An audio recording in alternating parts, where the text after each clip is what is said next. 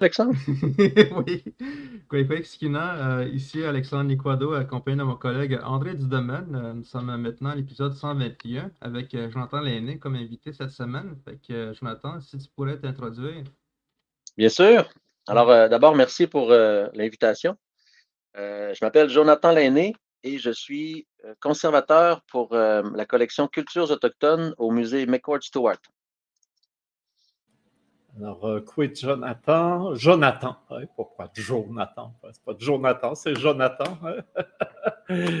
Alors, euh, euh, c'est quelqu'un de, bien connu dans la, littérature savante sur les, peuples autochtones, notamment avec la, publication de la, monnaie des sauvages. on va y arriver bientôt. Mais moi, j'ai toujours été euh, intrigué et je me dis, tiens, c'est l'occasion de poser la question. La graphie du nom l'aîné, hein, euh, euh, et qui, qui vient en plus de chez les, les Wendat, qui étaient plutôt branchés sur, à l'époque historique, sur les alliances avec les, les Français. On s'attendrait à avoir une que ce soit écrit euh, à la française, alors que là, c'est plutôt, euh, c'est complètement une autre façon de l'écrire. Vraiment. Non, ça, c'est, je ne sais pas comment le caractériser, mais c'est, j'ai envie de dire que c'est une erreur, euh, dans le sens que le vrai nom l'aîné chez les Wendat, effectivement, je suis né de, à Wendake, ma famille est toujours là. L'aîné, ça s'écrit L-A-I-N-E, accent aigu, donc très, très français. Et ce qui est arrivé, c'est que mon père m'a toujours montré à l'écrire avec un Y. Donc, c'est son choix. Mais sauf que sur mon baptistère, parce que je suis baptisé, sur ma carte de statut d'Indien, parce que c'est bien l'appellation, hein, le statut d'Indien, je suis enregistré comme L-A-I-N-E, accent aigu. Mais moi, comme j'ai commencé à l'écrire avec un Y, mais ben là, je, suis comme pris avec ça. Ça fait comme partie de mon identité. Fait que là, je, me sentirais mal de le changer pour un E, alors que dans le fond, je serais tout à fait légitime de le faire, puisque c'est vraiment mon nom. Mais c'est vrai que ça lui donne une connotation très, très euh, britannique, scottish, si ça se trouve. Et des fois, ça fait sourire des gens. Par exemple, j'étais en conférence une fois, ben, j'étais en Australie, c'était une conférence internationale et il y avait quelqu'un des Pays-Bas qui était là. Et quand il a vu que je, me, je parlais dans un anglais très, très euh, canadien-français, disons, il est venu me voir après puis il a dit Je ne peux pas croire qu'avec un nom comme Jonathan Laney, tu parles euh, français. Mais oui, c'est un nom très, très francophone à la base. c'est ton père qui a fait ça. C'est pas, c'est pas le, mettons, le, euh, au niveau civil. Non, non, c'est pour ça que ça peut. Non, en fait, j'ai dit que c'était une erreur, mais c'est pas l'erreur de personne, c'est peut-être mon erreur, ou en tout cas, c'est mon père qui m'a montré à l'écrire avec un, Y. Alors, euh, mmh. maintenant, ça me suit. Ouais. Mais peut-être ton père, en mettant le Y, disait ah ben, Je vais créer une, vocation, ce, jeune garçon ira à l'université. C'est bien ce qui t'est arrivé d'ailleurs. eh oui, oui, oui. Oui, l'université, les études chez nous, ça a toujours été encouragé euh, dans ma famille, mais pas juste dans ma famille. Hein. Puis ça, je, tiens à le dire parce que c'est une fierté qu'on a au niveau euh, national, nation Huron-Wendat. Les Wendat sont éduqués depuis la fin du 18e siècle. Euh, les, les, chefs, on le voit dans les pétitions, ils demandent à ce que leurs jeunes soient éduqués parce qu'il voit bien que c'est un atout qui est important dans ce monde changeant. Hein, le, passage 18e, euh, 19e siècle, euh, c'est majeur. Alors, euh, très tôt, les jeunes Wendat sont, éduqués. Puis aujourd'hui, le, le, Centre de développement et de formation de la main-d'œuvre de Wendake mise beaucoup sur l'éducation des jeunes. Alors, en termes de scolarité, là, je pense que les Wendat, on est probablement en avance sur beaucoup. Et, chez nous, ben, c'est ça, ça a été encouragé aussi. Alors, j'ai bénéficié de cette aide, de cette aide-là, de, provenant de, de Wendake directement, pour mes études. Alors, je me suis rendu jusqu'à la maîtrise en, histoire. Et j'ai décidé d'arrêter là, hein, parce que parce que ça ne me tentait pas de faire un doctorat, honnêtement. Et peut-être aussi parce que ma maîtrise avait déjà une ampleur considérable. Hein. Euh, une mémoire de maîtrise, en général, en histoire, on te demande quelque chose comme 125 pages. Et moi, quand je l'ai déposé, j'avais 296 pages. Donc, c'était plus que le double. je trouvais que c'était une contribution suffisante pour me permettre de, travailler dans mon domaine. Euh, tu as étudié avec Denis Delage, notamment, qui, est très connu pour euh, euh, plusieurs écrits, mais notamment le, Pays renversé, qui est justement sur la nation Wendat. Mm-hmm. Et je pense que ça a été. D'abord, je suis un grand admirateur de, Denis Delage et j'imagine que ça a dû être un appui important pour, pour toi d'avoir un, prof comme ça à proximité. Oui, euh, définitivement. Ça, je, dois le dire, je dois le reconnaître parce que Denis a été euh, un mentor, euh, nécessairement. Denis, c'est lui, en fait, qui m'a poussé vers la maîtrise. Il, me l'a dit clairement. Il disait Fais ta maîtrise, fais ta maîtrise. Moi, à l'époque, ça fait 20 ans quand même. Hein, j'ai commencé en 2001 ma, ma maîtrise. Et à l'époque, moi, je ne voyais pas l'intérêt parce que bah, je sais pas, parce que j'étais jeune, j'étais plus jeune, hein, de 20 ans au moins. Et euh, je jouais toujours de la musique euh, punk rock dans, un groupe, et puis ça allait bien, tu sais. Mais Denis, lui, il m'a fait comprendre que, comme il dit, un Indien instruit, c'est, très recherché comme, ben, candidat dans des postes. Et il avait raison. il savait mieux que moi, probablement par expérience et par observation. Et donc, il m'a encouragé à faire ma maîtrise. Et Denis, ce que j'ai toujours apprécié de lui, c'est sa générosité et sa confiance. Il nous fait confiance. Il, ne nous met pas des bâtons dans les roues. Il ouvre les portes, puis vas-y, tu es capable. Et ça, c'est important dans le cheminement d'un individu, je pense, d'avoir ce soutien-là euh, moral. Euh, quand, quelqu'un te fait confiance, quand quelqu'un te, te pousse à aller plus loin, c'est des encouragements qui sont extrêmement euh, bénéfiques puis donc, j'ai toujours pu bénéficier de ça, de, cette aide-là, de, son support à Denis. Bon, il y en a eu d'autres par la suite, bien entendu, mais pour ma maîtrise, ouais. C'est lui, c'est vraiment lui qui est derrière ça. Et déjà, tu avais en tête l'idée d'explorer le wampum comme sujet de, tes études, de tes recherches? En fait, non. C'est ça le, paradoxe dans. Pas le paradoxe, mais l'ironie dans tout ça, c'est que c'est que moi, je ne savais pas quel sujet, sur quoi travailler pour faire ma maîtrise en histoire, mais j'avais déjà les mains dans les archives, dans l'histoire, parce que je travaillais pour le Conseil de la Nation Huron-Wendat et j'étais agent de recherche donc, je faisais de la recherche dans les archives et je, passais mes, étés au complet dans, à lire des, anciens euh, manuscrits.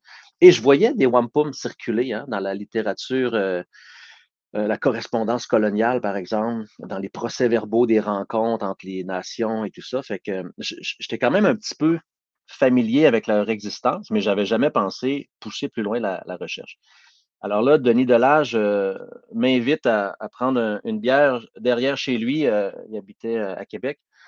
Et là, on a discuté de différents sujets de recherche potentielle. il m'a montré des photos de wampum de la collection du Musée de la civilisation à Québec. Et il m'a dit, écoute, cette collection-là n'est pas documentée.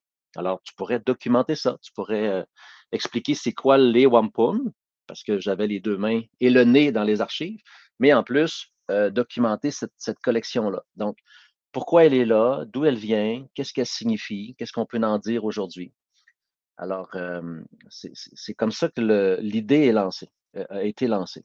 Alors, c'est aussi, pour ça que la, maîtrise a pris une ampleur, une envergure démesurée, j'ai envie de dire, parce que justement, puisque j'avais les deux mains dans les sources, bien, j'avais l'occasion de faire ressortir plein de faits comme ça, euh, qui a constitué finalement toute la première partie du mémoire de maîtrise. Et là, ensuite, j'ai pu documenter euh, l'histoire de cette collection-là qui est au Musée de la civilisation à Québec.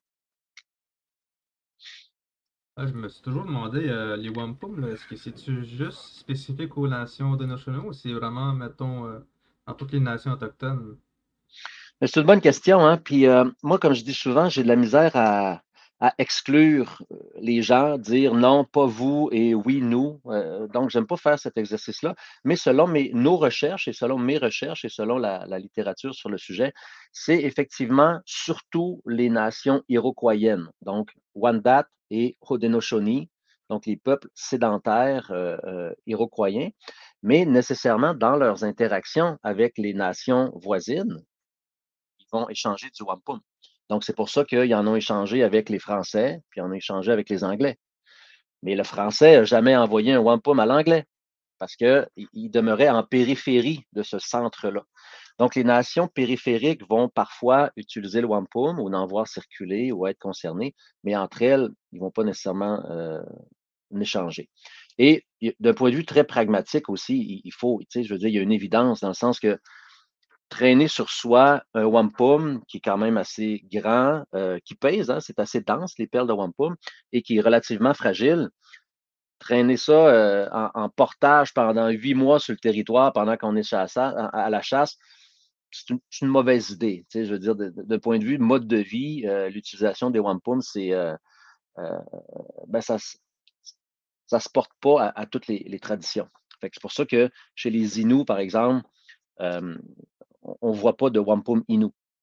Mais ça ne veut pas dire que les Inuits n'ont pas contribué, participé euh, à ce grand échange-là diplomatique dans le nord-est de l'Amérique. Bien entendu qu'ils étaient partie prenante. Mais on, voit moins des échanges d'Inuits, euh, c'est-à-dire de wampum euh, Inou dans la, dans la littérature ou dans les relations des Jésuites.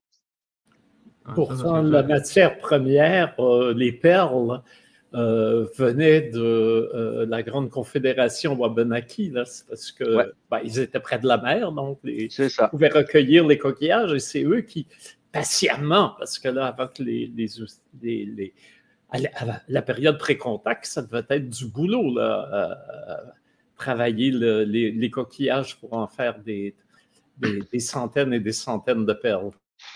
Énormément. C'est énormément de, de travail parce que la perle est quand même, le coquillage est quand même dur, c'est-à-dire il est, il est, dense. Et ensuite, la, la, perle, bien, il faut donc le morceau du coquillage qu'on va avoir cassé, il faut l'éroder, donc sur une, face rugueuse et solide comme de la, pierre. Et une fois qu'on a une forme qui ressemble à une perle qui nous convient, bien là, il s'agit de la percer de bord en bord. Et, et là, à ce moment-là, c'est là souvent que le morceau va casser. fait qu'il faut recommencer le, l'étape. Fait que oui, il faut énormément de, patience, mais aussi, c'est aussi pour ça que suite à l'arrivée des outils européens, très tôt au début du 17e siècle, là, les gens ont pu commencer à faire des centaines et des milliers de perles. Et, euh, c'est ça que, en fait, il a fallu cet influx-là de, perles, donc à la base, suite à l'arrivée des Européens, pour qu'on puisse commencer à fabriquer des colliers de wampum qui contiennent euh, des centaines et des milliers de perles. Oui, ça, euh, les outils en fer ont eu un peu la même euh, influence euh, culturelle que, le cheval pour les Indiens des plaines, qui a permis d'avoir les grands tipis, parce que là, on n'avait plus des. On pouvait traîner les, perches avec des, chevaux plutôt qu'avec des chiens. Ça, ça. faisait. et, et ça facilitait la chasse au bison. Alors, ça, donnait du temps pour euh, l'expression graphique. Bien sûr. Et tout ça, je veux dire, moi, j'ai envie de, célébrer tous ces apports-là plutôt que de les nier ou de chercher à les diminuer. Ce que je veux dire par là, c'est que on entend ça souvent dans, le discours ambiant, euh, cette idée-là de, de, faire une espèce d'opposition ou de dichotomie entre le pré-contact et le post-contact comme si avant le pré-contact, euh, les gens, les nations autochtones étaient fixes et qui ne s'influençaient pas ou n'adoptaient pas les idées, les traditions, les techniques de leurs voisins. Les gens ont toujours échangé des idées, des valeurs, des, hein, techniques, des matériaux. Euh, et quand le contact, quand l'Européen, quand il y a eu le contact avec l'Europe, ben, les nations autochtones ont fait la même chose qu'ils ont fait depuis 5000 ans, sauf que là, Wow, des outils en métal, aïe aïe, on va en faire bien plus des perles. Donc, ce que je veux dire par là, c'est que ça n'enlève rien à la valeur de la culture matérielle suite au contact. Et si ça se trouve, moi, je trouve que ça leur en ajoute. On parle pas, moi, je ne parle pas d'acculturation. C'est pas Ah, là, les Autochtones sont acculturés, ils utilisent des matériaux européens. Non, c'est pas une acculturation, c'est une ingéniosité autochtone, c'est l'agentivité autochtone. Ils ne s'acculturent pas, ils adoptent il ne faut pas seulement adapter, ils ne s'adaptent pas, ils adoptent, ils prennent. Donc là, dans le choix des verbes, dans le choix des mots, on perçoit une intention qui change toute la, perspective. moi, je préfère présenter les faits historiques de ce point de vue-là. Parce que pour moi, ce n'est pas une, dégénérescence d'une tradition de voir qu'elle, au contraire, adopte et donc, comme tu l'as bien dit, André, euh, ça, lui permet parfois de, florir davantage, de se développer davantage et de produire davantage ou, euh, ou tous ces mots-là. Et là, bien entendu, quand je parle de, se développer davantage. Je ne suis pas dans un, dans un mindset, dans, une, dans une façon de penser très, très euh, capitaliste d'extraction des ressources. Ce n'est pas de ça que je parle, mais je parle plutôt de, justement de création artistique, de création euh, politique et toute cette, agentivité-là autochtone que je pense qu'il faut mettre de l'avant et, célébrer plutôt que de, de penser les choses en termes d'acculturation. Ça me fait penser euh, quand, tu sais, dans notre je pense que c'est pas mal universel, ça, le Mogdagan, le, le couteau croche. J'ai longtemps pensé que c'était, ça venait, genre, c'est, vraiment dans notre culture à nous, en Atikamek, mais j'ai appris mm. récemment que c'était, ça venait des colons qui utilisaient mm. le, qui avaient un couteau à sabot, en fait, qui utilisaient pour euh, nettoyer les sabots des chevaux. Ah oui. Euh, on, a utilisé ça pour faire l'artisanat avec nous. Fait que le couteau croche, pour nous autres, c'est comme. Euh, attends, j'ai. J'ai le couteau ici. Le couteau mmh. là en fait, c'est utilisé, c'est utilisé pour euh, faire l'artisanat, pour faire des canaux. Puis c'est un outil universel chez les Atikamek euh, que la plupart des artisans Atikamek utilisent. Là. Ah ouais. Wow. Non, je ne savais pas. Mais voilà, c'est un bel exemple. Mmh. Pourquoi pas? Hein? Et mmh. Dieu sait que les peuples autochtones avec un couteau croche, ils font tout. Non, mais littéralement tout. Là. Un moyen de transport comme, euh, je veux dire, comme un canot se fait avec un couteau croche. Mmh. Mmh. Et qu'est-ce qu'il y avait dans cette fameuse collection au Musée des civilisations quand tu es tombé dessus? Ben, il, y avait, euh, il y avait quelques wampum. Euh, il y en avait 5-6. Euh, il y en a un qui est fait en perles de verre. À, l'époque, je pensais que c'était un wampum aussi, mais en verre. Et je me suis rendu compte par la suite avec mes recherches que non, un wampum en verre, ce, n'est pas un wampum. Et ce qui est intéressant avec cette collection-là, c'est qu'elle elle est entrée au musée par un collectionneur qui était aussi un numismate.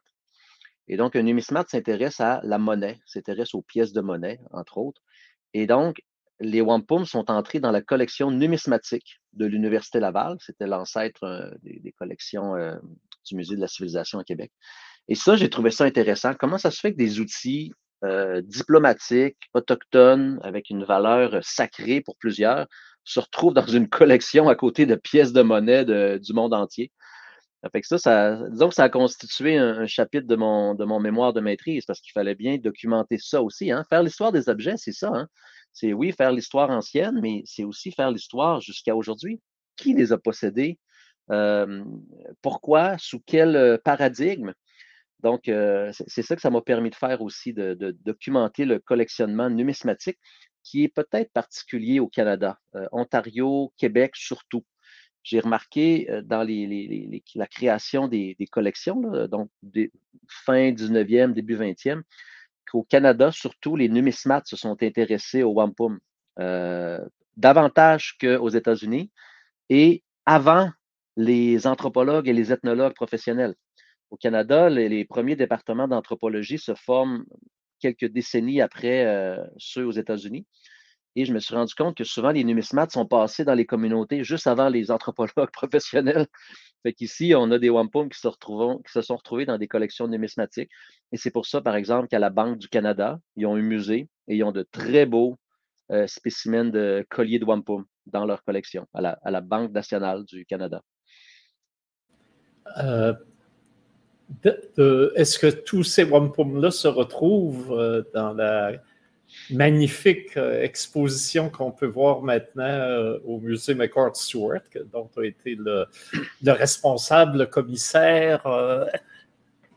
En fait, presque toutes les wampum du Canada sont ici, sous mes pieds présentement, au deuxième étage.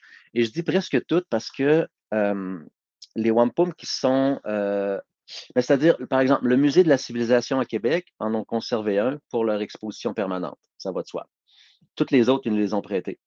Ensuite, le Musée de la Banque du Canada en ont un qui n'ont pas prêté parce que il, est en train d'être nettoyé. Là. Il y a eu un mauvais traitement dans, le passé et là, il, est au laboratoire et ils n'ont pas pu le prêter. Mais sinon, tous les wampum des collections canadiennes publiques, hein, pas ceux qui sont entre les mains d'individus, quoiqu'on a aussi un, wampum qui a été prêté d'une famille qui, le possède. Donc, tous les wampum du Canada sont, sont là présentement. Et je précise du Canada parce que c'est aussi un choix éditorial qu'on a fait.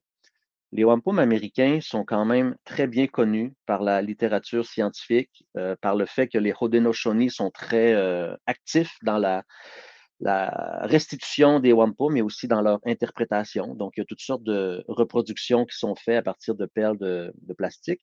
Et euh, donc, sont très bien connus, ces wampum-là. Alors, moi, mon un, pari que, j'ai décidé de, me donner, c'était de regrouper les wampum d'ici, donc de l'Ontario et du Québec, parce que euh, la tradition des wampum ne va pas à l'ouest des Grands Lacs.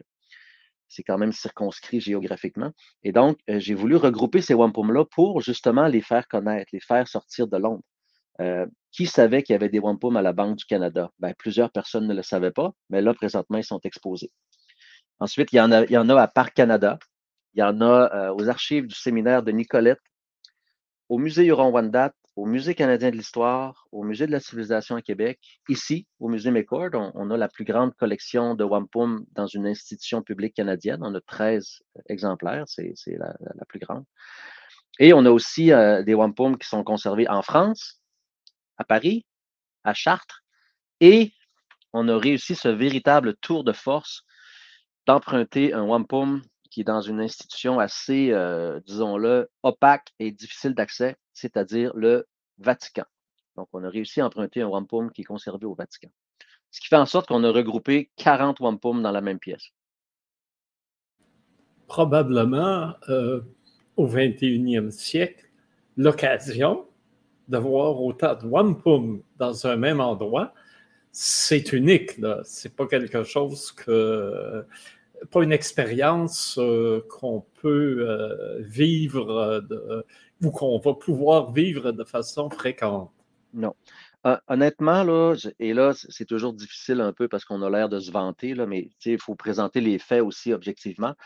Selon mes recherches et selon mes collègues qui font de la recherche sur les wampum, depuis que les wampum sont dans les musées, ça ne s'est jamais produit de montrer 40 wampum à un public parce que je ne sais pas, moi, si les Haudenosaunee en ont rapatrié depuis 45 et qui font des événements où les 45 wampum sont présentés. Je ne sais pas. Mais si jamais c'était le cas, ces événements-là sont fermés à la population locale ou en tout cas concernée. Mais là, ouvert à un public, 40 wampum comme ça, ça ne s'est jamais fait aux États-Unis ni en Europe. Donc, c'est une première mondiale. Et euh, André, tu dis, c'est une première, oui, mais j'ai quasiment envie de croire que ça se peut aussi que ce soit une dernière. Parce que je ne sais pas si ça va se reproduire, ça. Le, momentum était bon, le timing était bon. le fait aussi, encore une fois, sans trop me donner de crédit, mais le fait que depuis 20 ans, je, fais de la recherche sur les wampum. Donc, j'ai travaillé à Parc Canada, j'ai travaillé au Musée de l'Histoire, j'ai travaillé au Musée de la Civilisation. Tu je pouvais appeler mes collègues et leur dire Hey, euh, on fait un gros euh, party de wampum, venez-vous, tu sais. Et tout le monde a accepté, probablement parce que, bon, Jonathan L'aîné, on va y faire confiance, ça fait 20 ans qu'il fait ça, mais aussi le musée McCord, on, est crédible en termes de, contenu autochtone. Et ensuite, bien, parce que les institutions ont, compris l'appel, ils savent que les Autochtones, ça suffit, on veut revoir notre, on veut le revoir et le ravoir de notre patrimoine. Donc, le timing était bon pour ça. Euh, euh, présentement. Mais je ne suis pas certain que ça va se reproduire, dans le sens que de plus en plus, les wampum, ils vont être retournés aux communautés. On le sait, nous, on en a eu des demandes, on sait que ça s'en vient, c'est dans l'air du temps. Hein. Donc, si les wampum sortent des collections, à quel moment ils vont être regroupés à nouveau? Il faudrait que chacune des communautés se communique et dise Hey, on, refait l'exploit, on refait l'événement, puis on regroupe nos wampum. Et ça, j'ai moins, j'ai moins l'impression que ça va se produire. Donc, euh, euh, message euh, qu'on passe. Voilà, c'est vraiment indispensable d'y aller. Et en plus, hein, si, on est d'une Première Nation, on peut rentrer gratuitement au musée McCord Stewart.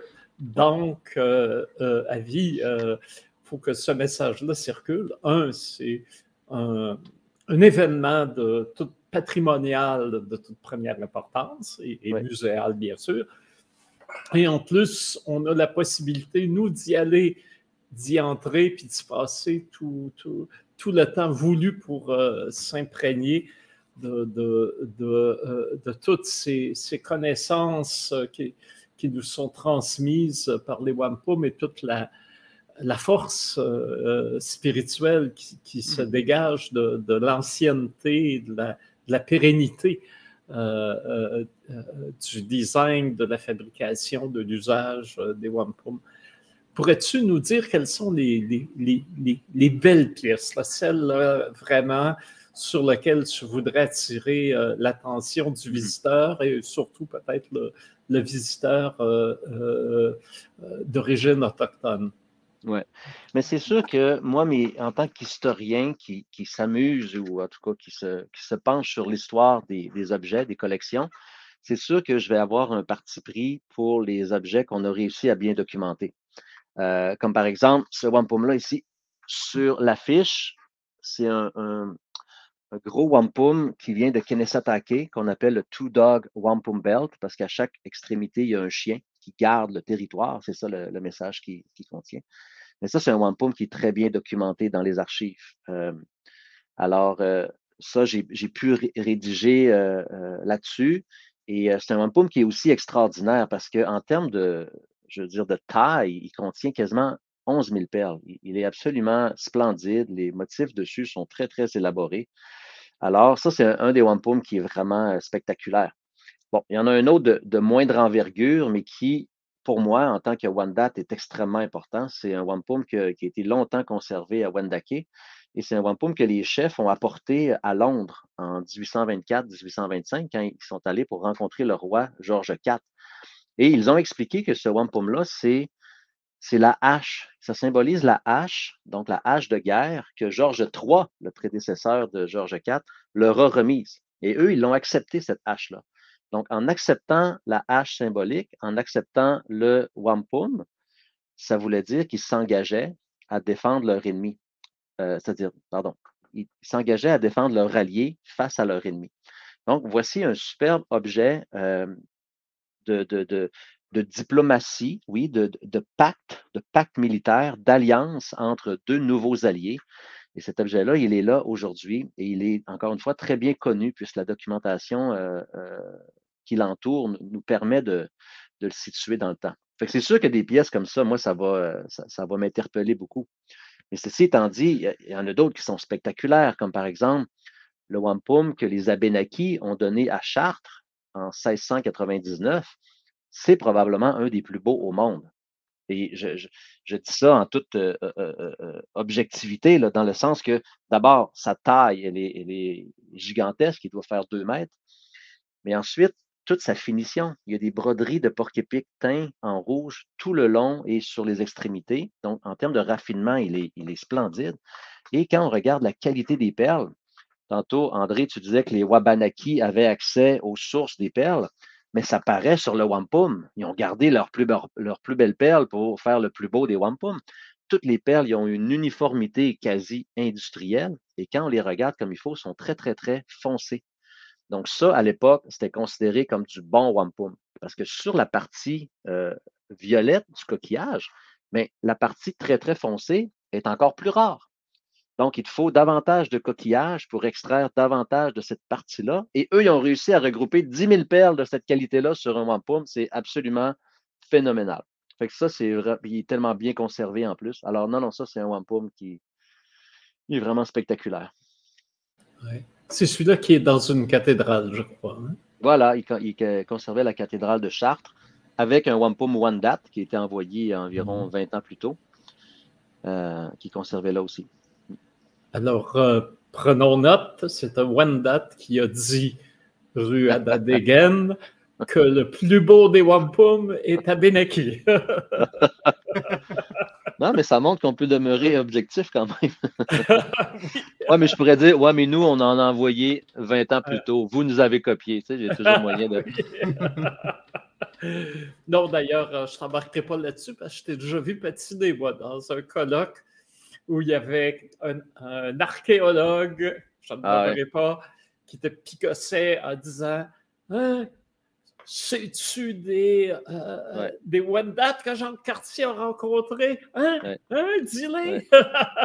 je me souviens de ça. C'était un drôle d'épisode. Mais c'est là qu'il faut faire sortir notre, notre tac et notre diplomatie, puis essayer de naviguer un peu comme un politicien là, qui n'aime pas trop la question. Mais c'était particulier cette question-là qui me posait parce qu'il me semble que ma conférence de 30 minutes avant expliquait justement cela que oui, je suis un chercheur, mais là, je fais le signe de chapeau. J'ai un chapeau de one hein, de, cœur, mais je suis aussi un historien, puis je suis aussi un travailleur dans un musée qui collectionne et qui conserve donc autant des objets euh, de ces nations-là, mais même leur, sais, finalement. Donc, c'est sûr que j'ai différents chapeaux, mais j'essayais d'expliquer que je veux en porter un à la fois, puis lui, il me faisait mettre les trois en même temps. Mais non, je voulais dire le contraire, en tout cas. Aïe, aïe, aïe. Mais tu t'en étais bien sorti. Je suis sûr qu'à l'époque, tu aurais bien subrodé euh, un wampum euh, diplomatique. C'est ça, pour faire la paix. Voilà. Mais euh, j'aimerais que tu nous parles de, ce fameux, parce que bon, Kanesatagé, c'est quand même une histoire montréalaise, hein, puisqu'on mm-hmm. on est dans, dans, la même région. On sait qu'il y a eu des, des affrontements et des différends sur, justement, encore une fois, les, les origines, euh, le, peuplement du territoire, puis les ententes qui ont été passées. Et euh, j'aimerais que tu nous parles peut-être un peu de ce, de, ce wampum-là et de, la signification qu'il a aujourd'hui. Mm-hmm.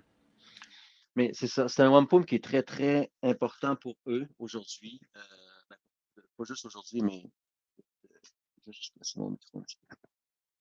Comme ça, c'est bien?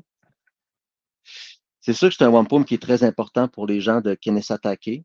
Euh, c'est un wampum qui ont utilisé euh, les gens de Kennesatake, les chefs, au moins depuis le 18e siècle, fin 18e siècle, 1781-88. Ils le présentent aux autorités coloniales et ils lui disent, euh, ils leur disent, voici notre, voici la preuve de notre droit sur le territoire. Nous avons fait ce wampum lors de notre établissement au lac des Deux Montagnes, donc 1721, hein, selon les, la ligne du temps officielle.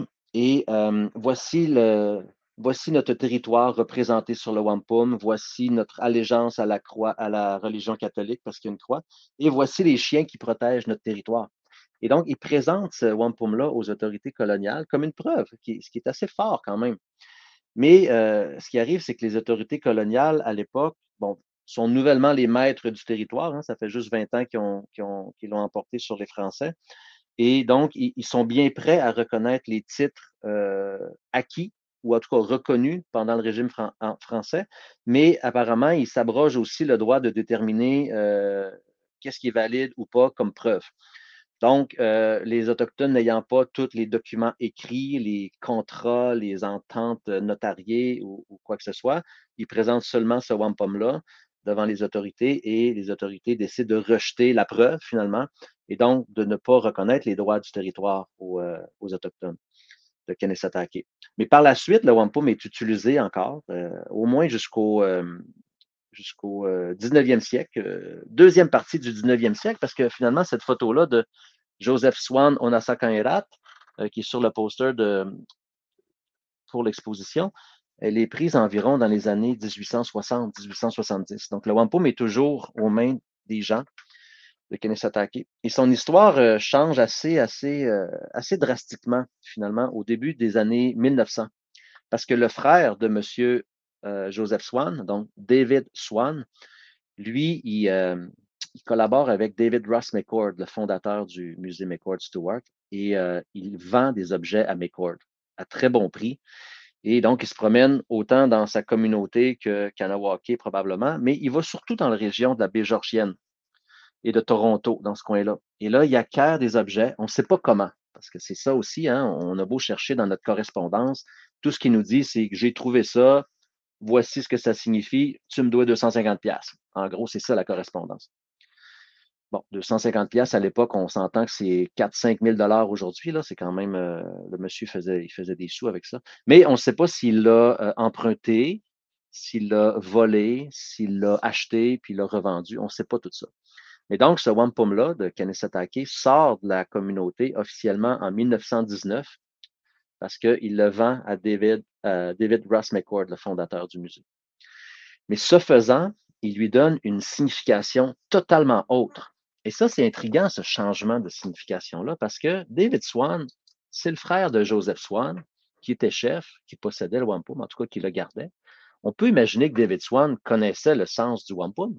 Il est là localement, il est interprété. Et pourtant, quand il donne à, il vend à McCord, il invente une histoire absolument farfelue. Les chiens qui protègent le territoire deviennent des agneaux de Dieu. Euh, la ligne blanche qui représente le territoire lui-même, qui est au pied des personnages qu'on voit sur le wampum, devient la, la voie de la, pureté et de la justice de l'homme blanc. Ah, fait tous les symboles sont complètement transformés. Et d'après moi, ce changement-là de sémantique et, de, et d'interprétation du wampum, c'est probablement pour essayer de mettre mes cordes sur une fausse piste, pour brouiller les pistes, pour, pour le couper euh, de, son territoire d'origine, parce qu'on peut, on peut fortement euh, imaginer que les chefs n'étaient euh, absolument pas d'accord que David Swan le vende à McCord comme ça. Donc, d'après moi, on a voulu brouiller les pistes comme ça pour le détacher symboliquement, mais aussi physiquement de son territoire. Mais ce qui est paradoxal, pas paradoxal, mais ironique, c'est que cette signification-là du wampum, elle a circulé jusqu'à dans les années 90, là, parce que McCord, lui, il, mettait cette interprétation-là de l'avant. Fait non seulement on s'approprie les objets, mais on s'approprie leur sens et on se permet de, le transformer complètement. Et ça, ça s'est fait à quelques reprises. Hein. Euh, McCord, McCord il, il, avait des grandes ambitions. Il voulait faire un musée national euh, canadien et, donc il voulait acquérir des pièces importantes parfois, euh, on le sait qu'il était moins prudent, puis il se faisait passer un sapin, comme on dit, parce qu'on lui disait Ah, voici un objet qui a appartenu à, et là, il fallait nommer une figure historique importante. Puis là, McCord, il disait Waouh, je vais avoir ça dans mon musée. Mais ça permettait euh, aux gens de vendre, mais aussi de vendre plus cher un peu. ouais. Fait que c'est ça, cette histoire-là de, ce wampum-là. Elle, elle, est bien connue, elle est bien documentée, et on sait à quel moment et par qui le wampum a quitté la communauté. Voilà, comment prendre des chiens et les transformer en agneaux. Quand même, hein? Ça veut dire que dans le fond, David Ross McCoy n'était pas, euh, pas une érudite en tant que ça? Ben, il faisait certaines recherches quand même pour. Euh, on, on, voit qu'il y avait une, quête de, vérité. Euh, donc, il, cherchait de l'information et il s'informait. Hein, il écrivait à d'autres chercheurs As-tu entendu parler d'eux Connaîtrais-tu? Mais il faut dire quelque chose c'est que les wampum, jusqu'à très récemment, c'était très mal connu. Donc, McCord, même s'il avait voulu faire une recherche, il n'aurait pas trouvé grand-chose. Une question qui t'est souvent posée, puis que je t'ai posée aussi en visitant l'exposition, mais que, que je te repose pour les, les, le bénéfice de ce podcast, c'est quand on lit, par exemple, des, les, grands rassemblements euh, euh, comme celui de la, Grande Paix de Montréal de 1701 ou, d'autres euh, lieux où euh, la diplomatie amérindienne se, déploie.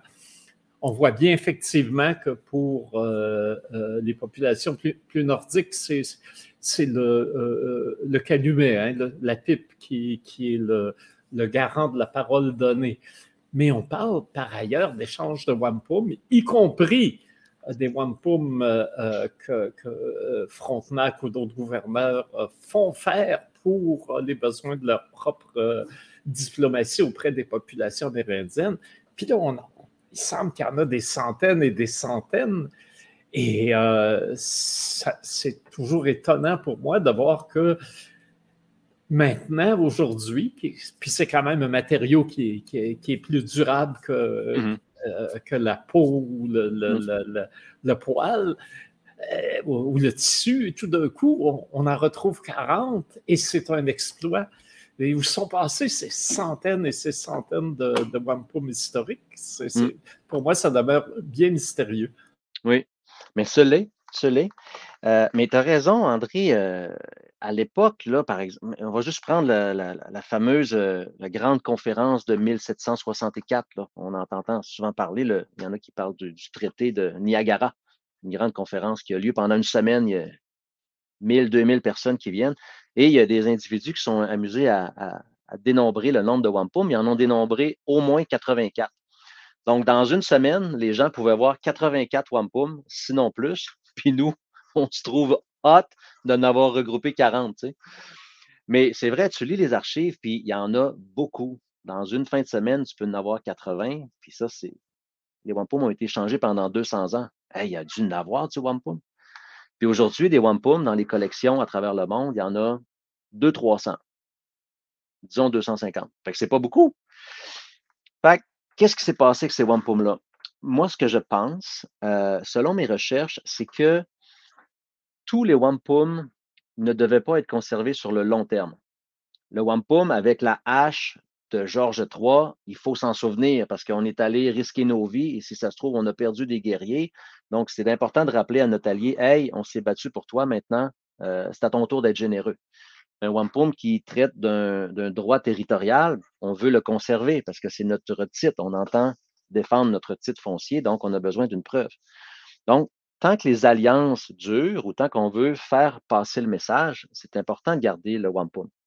Mais dans les archives, on voit aussi qu'il y a des wampum qui sont, disons, de, fonctions plus euh, ponctuelles. Donc, dans la grande diplomatie de dons et de contre-dons, il faut se montrer généreux envers notre interlocuteur. Donc, si je t'exprime un souhait ou je te fais une requête, ben, je vais t'offrir un wampum pour te montrer que je suis sincère, là, c'est sérieux. Là. Check le wampum, il est grand comme ça, il est très beau. Hein? Donc, considère ce que je viens de dire comme vrai. Alors là, tu l'acceptes. Mais une fois que la requête est passée ou que le message est, passé ou que, ou que le, deal, hein, l'entente est, est terminée, ben, le wampum, on n'est pas obligé de le garder pendant 40 puis pendant 100 ans. Donc, c'est ça que j'appelle des wampum de, de, de fonction ou de nature plus ponctuelle. Donc, ce wampum-là, moi, je vais le garder, puis je vais, le mettre dans ma banque de wampum, mais l'année prochaine, quand je rencontre une autre nation, j'ai le droit de piger puis de les faire recirculer comme ça. Donc, je pense qu'il y a des wampum qui ont recirculé dans d'autres contextes. Et on sait aussi que parfois, les wampum étaient tout simplement défaits pour qu'on puisse récupérer les perles et n'en faire d'autres, d'autres wampum. Donc, parmi les milliers qui ont circulé, peut-être qu'il y en a qu'on a vu trois, quatre, cinq fois. Donc là, ça diminue leur nombre. Et peut-être qu'il y en a qui ont tout simplement été défaits pour en, fabriquer d'autres. Donc, ça diminue ce, nombre de milliers-là. Mais chose certaine, les wampum qu'on retrouve dans les musées ou dans les communautés aujourd'hui, s'ils ont resté, euh, c'est-à-dire s'ils ont été préservés et conservés jusqu'à aujourd'hui, c'est parce que c'était des wampum dont le message était important. Donc, il fallait le conserver pour s'en rappeler, pour euh, commémorer ou pour euh, rappeler les, les, termes des ententes passées c'est peut-être. des wampum qui sont connus pour. Euh, qui ont été récupérés de d'autres wampum? C'est difficile à dire, mais probablement.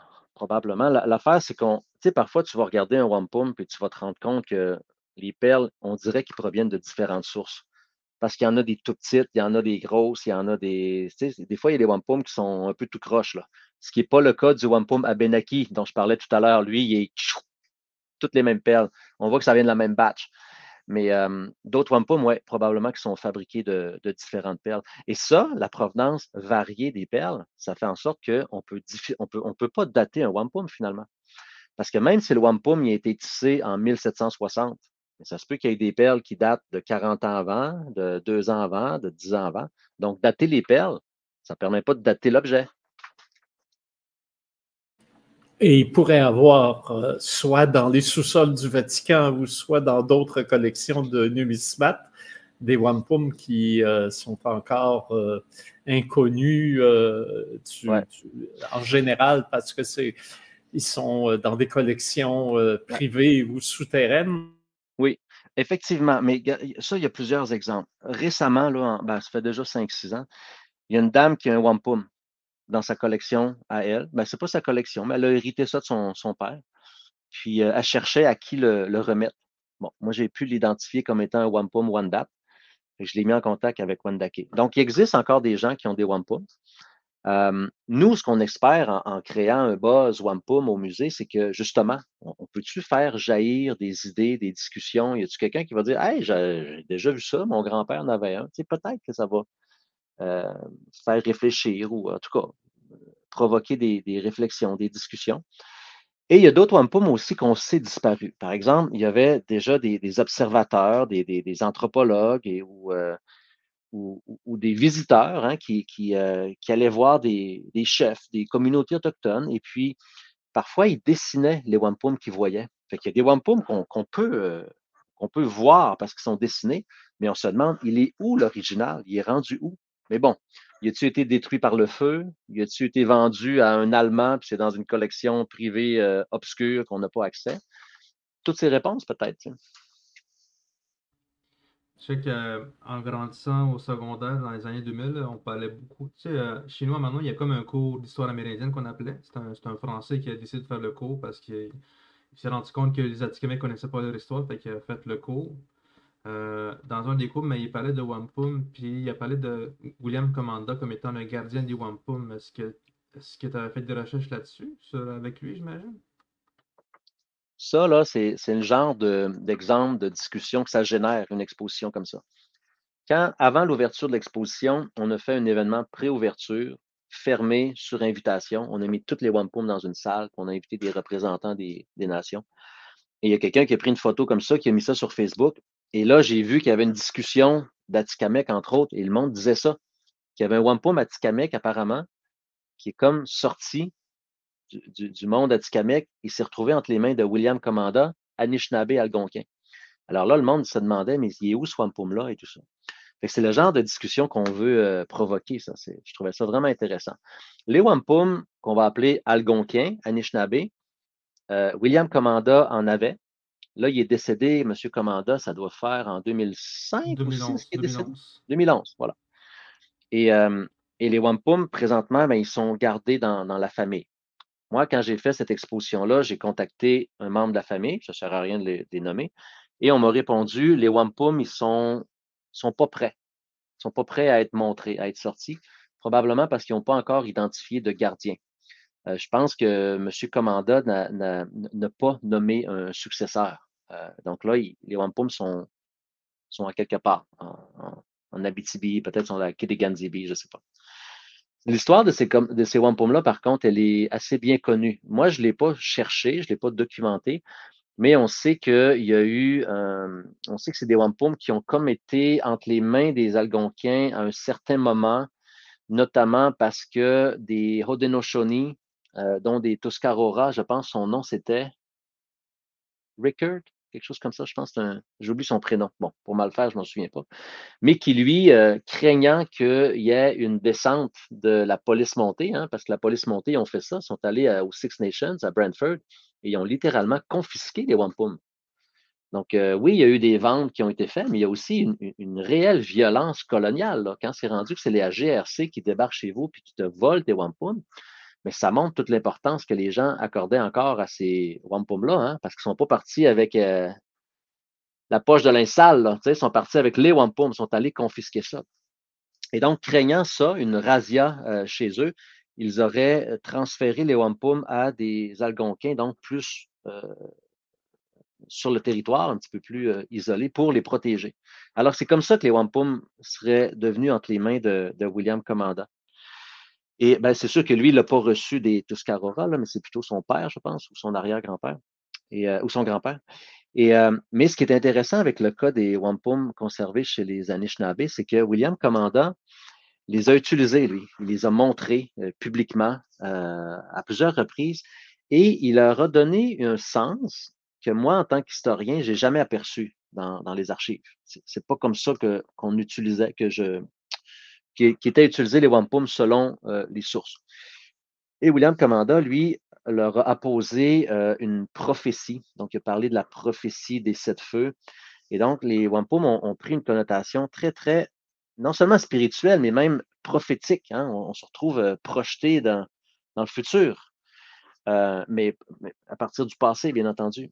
Et, c'est ça. Fait lui, il a donné ce sens-là que moi, je n'ai jamais voulu contester ou ou interroger même. Fait que je laisse ça à d'autres, à, des anthropologues peut-être. Moi, comme je dis souvent, j'ai une approche d'historien. Alors, oui, je veux considérer le savoir oral, mais quand je regarde les wampum de monsieur que M. Commanda euh, conservait, ben, je vois des wampum diplomatiques. Euh, la, la, prophétie des sept feux, hein, il, y a, sept losanges sur un long wampum, mais je ne peux pas y voir autre chose qu'un wampum des sept nations du Canada. Parce qu'il y a plein de wampum avec sept symboles. Moi, j'ai une approche, c'est ça, plus, euh, dirais, intellectuelle, pragmatique, d'historien. Et d'autres leur donnent un, autre sens que je vais respecter. C'est juste que je ne veux pas. Euh, ben, je ne veux, pas dire qui a raison, qui a tort. Je pense que les, deux peuvent cohabiter. Et d'ailleurs, les deux cohabitent. C'est juste qu'on a des approches différentes. Oui, d'ailleurs, euh, peut en parler. Il y a euh, Nicolas Renaud qui a fait une installation euh, justement inspirée des Wampo, mais par hasard, moi je pensais que c'était calculé, mais non. Par hasard, ça arrive en même temps que l'exposition McCord et euh, les deux pièces créées par euh, Nicolas Renault euh, qui sont exposées ici, je dis ici parce que c'est à, côté de chez nous, chez, à la Galerie Daphné, hein, qui est un centre d'art pour ceux qui ne connaissent pas, centre d'art autochtone autogéré. sur la rue, c'est pas de Gaspé, de Gaspé, c'est la nôtre. C'est quoi le rue à côté déjà? Euh, Hein? merci. Mm. Alors, donc, euh, euh, c'est là que. Euh, et d'ailleurs, justement, il fait un lien, par exemple, entre le, le, wampum où il est question de la Vierge et de la Vierge enceinte, hein, dans le, le wampum des, des Wendat, et Atensik. Et là, on est vraiment doublement dans, la spiritualité, une spiritualité chrétienne. Et mm. cette particularité qui est quand même pas dans le discours chrétien, oui, la, naissance du Christ dans d'une vierge est certainement vantée, mais la période mm. de, grossesse de la Vierge n'est pas chantée, on ne trouve pas dans les cantiques, dans les, les illustrations, euh, c'est il y a uniquement la, conception et, la naissance. Euh, hmm. Alors là, tout d'un coup, on, tombe effectivement dans un, champ spirituel avec euh, un wampum qui remonte quand même, même si c'est longtemps après la période de contact, hmm. où, quand même la, tradition est, est bien présente. Oui. Ça, je trouve ça tellement euh, plaisant, cette euh, coïncidence que, Nicolas présente une interprétation, une lecture de ce wampum-là qui est à Chartres, normalement, et là, en même temps que son interprétation sur hein, Chochake, ben, le vrai wampum est là, euh, à côté, à quelques, kilomètres, parce qu'il est ici présentement jusqu'à la mi-janvier. On, l'a jusqu'à la mi-janvier ça, je trouve ça fascinant. J'aime ce genre de, de moments-là, hein, des moments qui ça se produit. Il faut le, il faut l'accepter et le, en profiter. Puis le, ouais. Mais c'est un bon point, André, sur euh, cette lecture-là qu'en fait Nicolas. C'est aussi une lecture que, j'en fais et je pense que ça appartient à nous, les, gens autochtones, les, les, euh, les, ben, dans ce cas-là, de se réapproprier le discours et c'est pas nécessairement le réinterpréter, mais je pense qu'on peut le, dire, c'est reprendre le contrôle du discours. Euh, on le sait, les jésuites, ils ont fait ça partout dans le monde depuis toujours. Ça fait partie d'une de, de leurs stratégies d'implantation et de conversion, c'est qu'ils vont prendre des traditions locales qui peuvent être situées dans le calendrier ou même dans les, euh, les, mythes de, création, et ils vont superposer leur concept pour tranquillement les remplacer. Donc, qu'on s'adresse à la Vierge qui va enfanter. Pour un Wendat, ça demeure en continuité avec, comme tu l'as dit, Atainsik. Parce qu'Atainsik, c'est elle qui a donné vie aux êtres humains que nous sommes. C'est la femme qui est tombée du ciel qui a donné vie euh, aux, êtres humains, qui, a permis aux êtres humains d'être euh, ce qu'ils sont. Donc, c'est sûr que les jésuites ne vont pas insister là-dessus dans les relations des jésuites. Il faut qu'ils insistent sur la conversion, sur l'acculturation, sur la transformation, sur le renversement du pays, pour revenir à notre euh, bon vieux euh, Denis Delage. Mais moi, j'ai toujours voulu et j'ai toujours cru que c'est ce qu'on appelle ces conversions-là, c'était probablement beaucoup plus davantage du syncrétisme.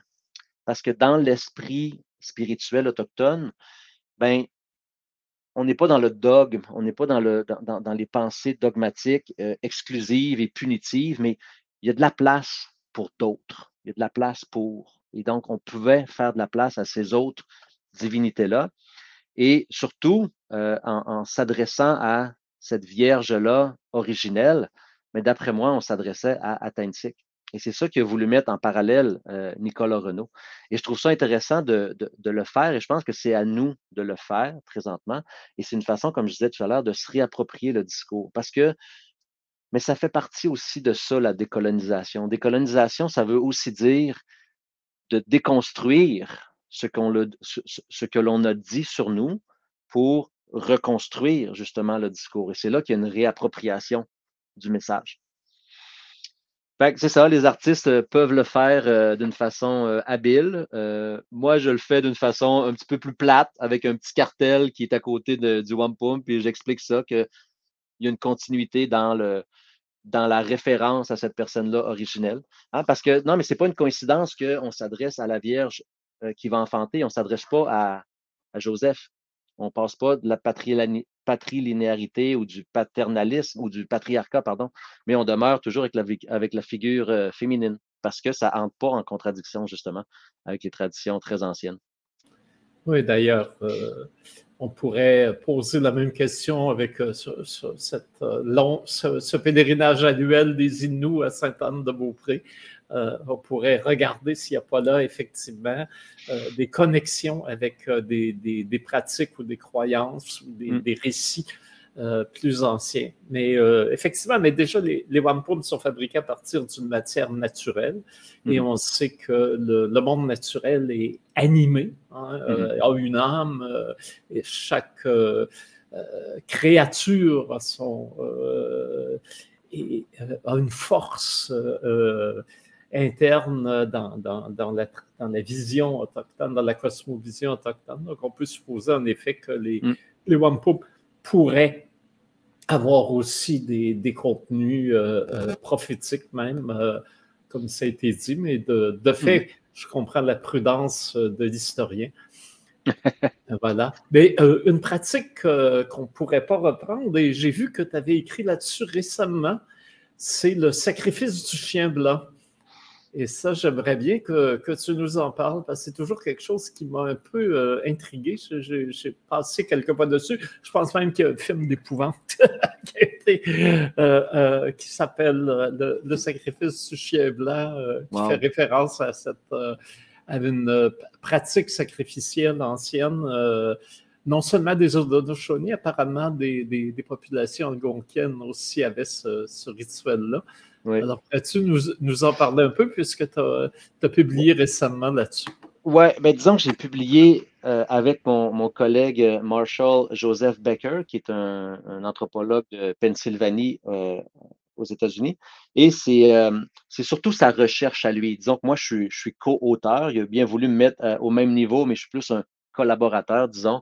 Donc, j'ai aidé à, contribuer à fournir des références, des images, à corriger aussi certains points, parce que quand on parle de, des réalités canadiennes, ben, parfois, euh, il y a certains biais ou certaines, euh, ben, erreurs hein, euh, on ne peut pas être spécialiste de tout nécessairement. Mais oui, effectivement. Et ça, on l'avait abordé, ce sacrifice-là, parce que dans ce sacrifice-là, donc, il consiste littéralement à, sacrifier un animal, un chien qu'on va, qu'on va choisir blanc pour évoquer la pureté. Hein, le blanc est souvent associé à. Et c'est un animal qui était, euh, bon, un sacrifice, c'est jamais quelque chose de, ben, de beau ou de doux, hein, euh, mais donc l'animal était euh, brûlé, brûlé littéralement. Donc, on peut imaginer que ça ne devait pas sentir très bon avec tout le poil qui brûle parce que l'animal était. C'était important de ne pas euh, souiller justement la, fourrure. Hein. Il ne fallait pas que l'animal soit euh, par exemple, égorgés. Désolé pour les termes, mais parce que sinon, le, sang aurait souillé la, pureté de la couleur blanche.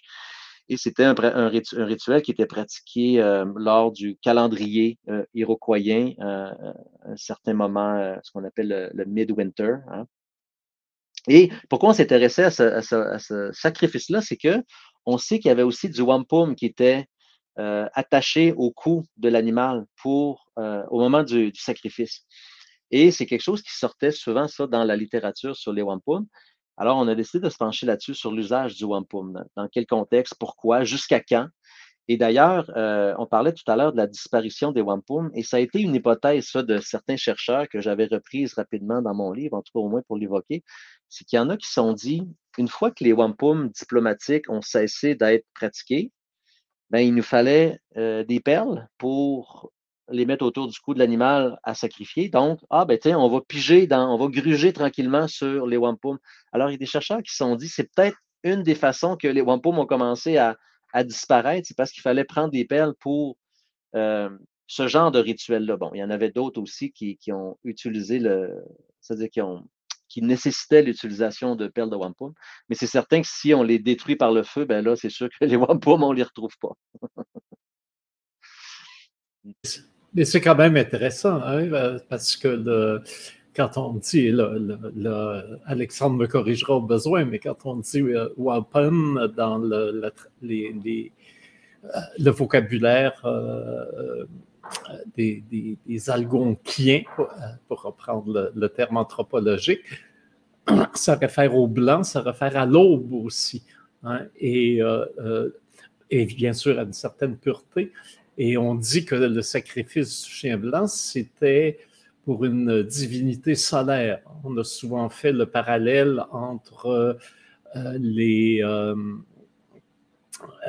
euh, sacrifices au Mexique et les Aztèques et les, traditions iroquoiennes comme ayant souvent une, un, partant d'un tronc originel commun. Et là où les Aztèques avaient des sacrifices humains, ben là, euh, on peut dire c'est inhumain de, euh, de brûler un chien blanc, mais peut-être c'est plus humain que de, prendre une jeune fille. Euh, alors donc, il y a là effectivement, avec Waben et Blanc, un parallèle à faire avec le. Et, si tu me dis que c'est pour solstice d'hiver en plus. Mais ben voilà, c'est ça, je suis en train de faire le lien avec toi. là. C'est que finalement, c'est le retour de la lumière, on peut l'appeler comme ça, tu sais. Euh, moi, je n'avais pas, pas, fait ce lien-là avec Wabun et Wampum. Parce que Wampum, euh, ça vient de quelle langue, ça, en fait, ce mot-là? Mais la langue précise, je ne le sais pas, parce que c'est une des populations algonquiennes, comme dit André, le long de la côte Est. Mais là, on est probablement euh, fin 16e siècle, début 17e. Qui a dit la première fois ce mot-là et est-ce que les populations ont perduré? parce qu'il y a eu toutes sortes de déplacements de population, d'épidémies, de conflits, tout ça. Mais euh, disons que c'est une langue algonquienne. Mais laquelle, je ne, le sais pas. Mais effectivement, Wampum Peak, ça veut dire ça, hein, une enfilade de, coquillages blancs. Je trouve ça intéressant aussi que tu parles de, lumière et, de, et, de, pureté et tout ça, parce que je pense que c'est un des messages aussi qu'il faut retenir du Wampum, c'est que oui, il y a eu des alliances militaires, puis euh, oui, il y a eu des conflits, euh, mais à la base, ce qu'on veut, c'est la paix. Euh, on le sait, hein, souvent on fait le conflit pour maintenir la paix. Hein. dans des langues Haudenosaunee, le, le, le guerrier, c'est pas le sanguinaire iroquois dépeint par les jésuites. Le guerrier, son nom, ce que ça signifie, c'est celui qui a le fardeau de maintenir la paix. Donc, c'est un message de paix. Et je vais juste revenir sur euh, le côté animal des, coquillages à la base. Tu parlais d'une énergie euh, fondatrice, fondamentale, André. Euh, ces deux coquillages-là, il y, a deux coquillages hein, qui servent au faire du wampum. Il y a les grosses conques avec la qu'on va ouvrir, puis la partie violacée serve aux perles violettes, mais il y a l'autre en spirale qui va faire les coquillages blancs. Hein, donc, la partie centrale de la spirale, en commençant tout le tour, ben, on avait la tige centrale et avec ça, on faisait des perles blanches. Et ce qui est intéressant, c'est que ça, je l'ai appris récemment. ces deux coquillages-là cohabitent dans l'océan. Mais ils peuvent aussi entrer en conflit et il y en a un qui réussit à manger l'autre. Or, c'est le coquillage blanc qui mange le coquillage violet. Mais encore une fois, c'est le blanc, la pureté, la lumière, la paix qui l'emporte. Quand j'ai lu ça, je me suis dit, waouh, c'est donc belle fun que jusqu'aux sources même, le message de paix soit là à l'origine. Je ne pense pas que c'est juste une coïncidence. J'aime croire que de là partent les enseignements, de là partent les, histoires, les récits, la, création. Ben, on ne pouvait pas avoir plus belle conclusion pour une rencontre. la victoire de la lumière, ouais, c'est bon. Oui, oui, voilà. Et puis, euh, nous, on va continuer à porter le fardeau de la paix, puisque les, euh, euh, l'histoire, le développement artistique, culturel, euh, social, la prise, la reprise de parole euh, chez les Premières Nations. C'est en plein l'époque historique dans laquelle euh, on vit. Et puis, humblement, on amène notre petite perle, hein, rue Adadegen, avec des gens formidables comme Jonathan aujourd'hui. Alexandre, quelque chose à rajouter?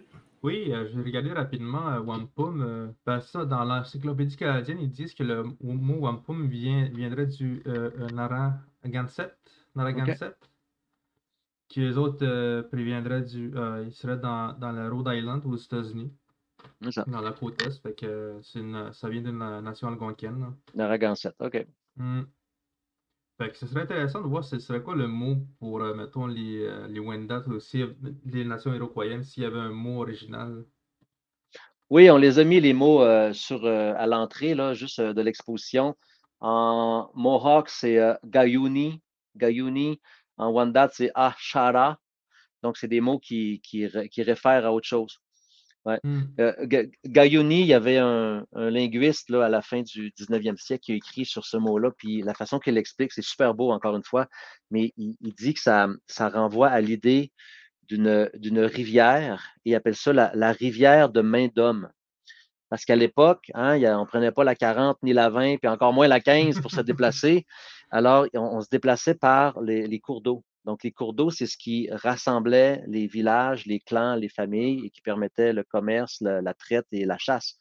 Donc, euh, un wampum, c'était euh, la rivière fabriquée de main d'homme. Et pourquoi de main d'homme? Ben, c'est que la rivière relie. Eh bien, voici l'objet que l'homme fabrique aussi pour relier. Fait c'est super beau, c'est super poétique. Mais donc, oui, les, langues iroquoiennes vont, avoir leur euh, signification aussi pour donner un sens à, ces objets-là de, de relation. Mm. Et souvent aussi, le wampum, si on pense au très fameux, euh, peut-être le plus connu, le, wampum euh, à deux rangs, le tour wampum, effectivement, il évoque quelque chose qui commence avant et finit après. C'est un peu comme une vue en coupe de, quelque chose de plus long. Donc, l'idée d'une rivière, d'un mm. courant. Et euh, tout à fait là, dans le, motif même du wampum qui évoque deux canaux d'ailleurs, dans mhm. chacun, chacun son trajet dans la rivière. Voilà, oui. Mm. Bon, alors euh, là-dessus, on va aller en paix. oui, merci, merci d'être là, Jonathan. C'est super intéressant. Et merci de l'invitation, c'est vraiment gentil. Et voilà, et la semaine prochaine, mercredi midi, à ne pas manquer, un autre rendez-vous sur la rue Adadegen. Ouais. Natasha. Bye bye.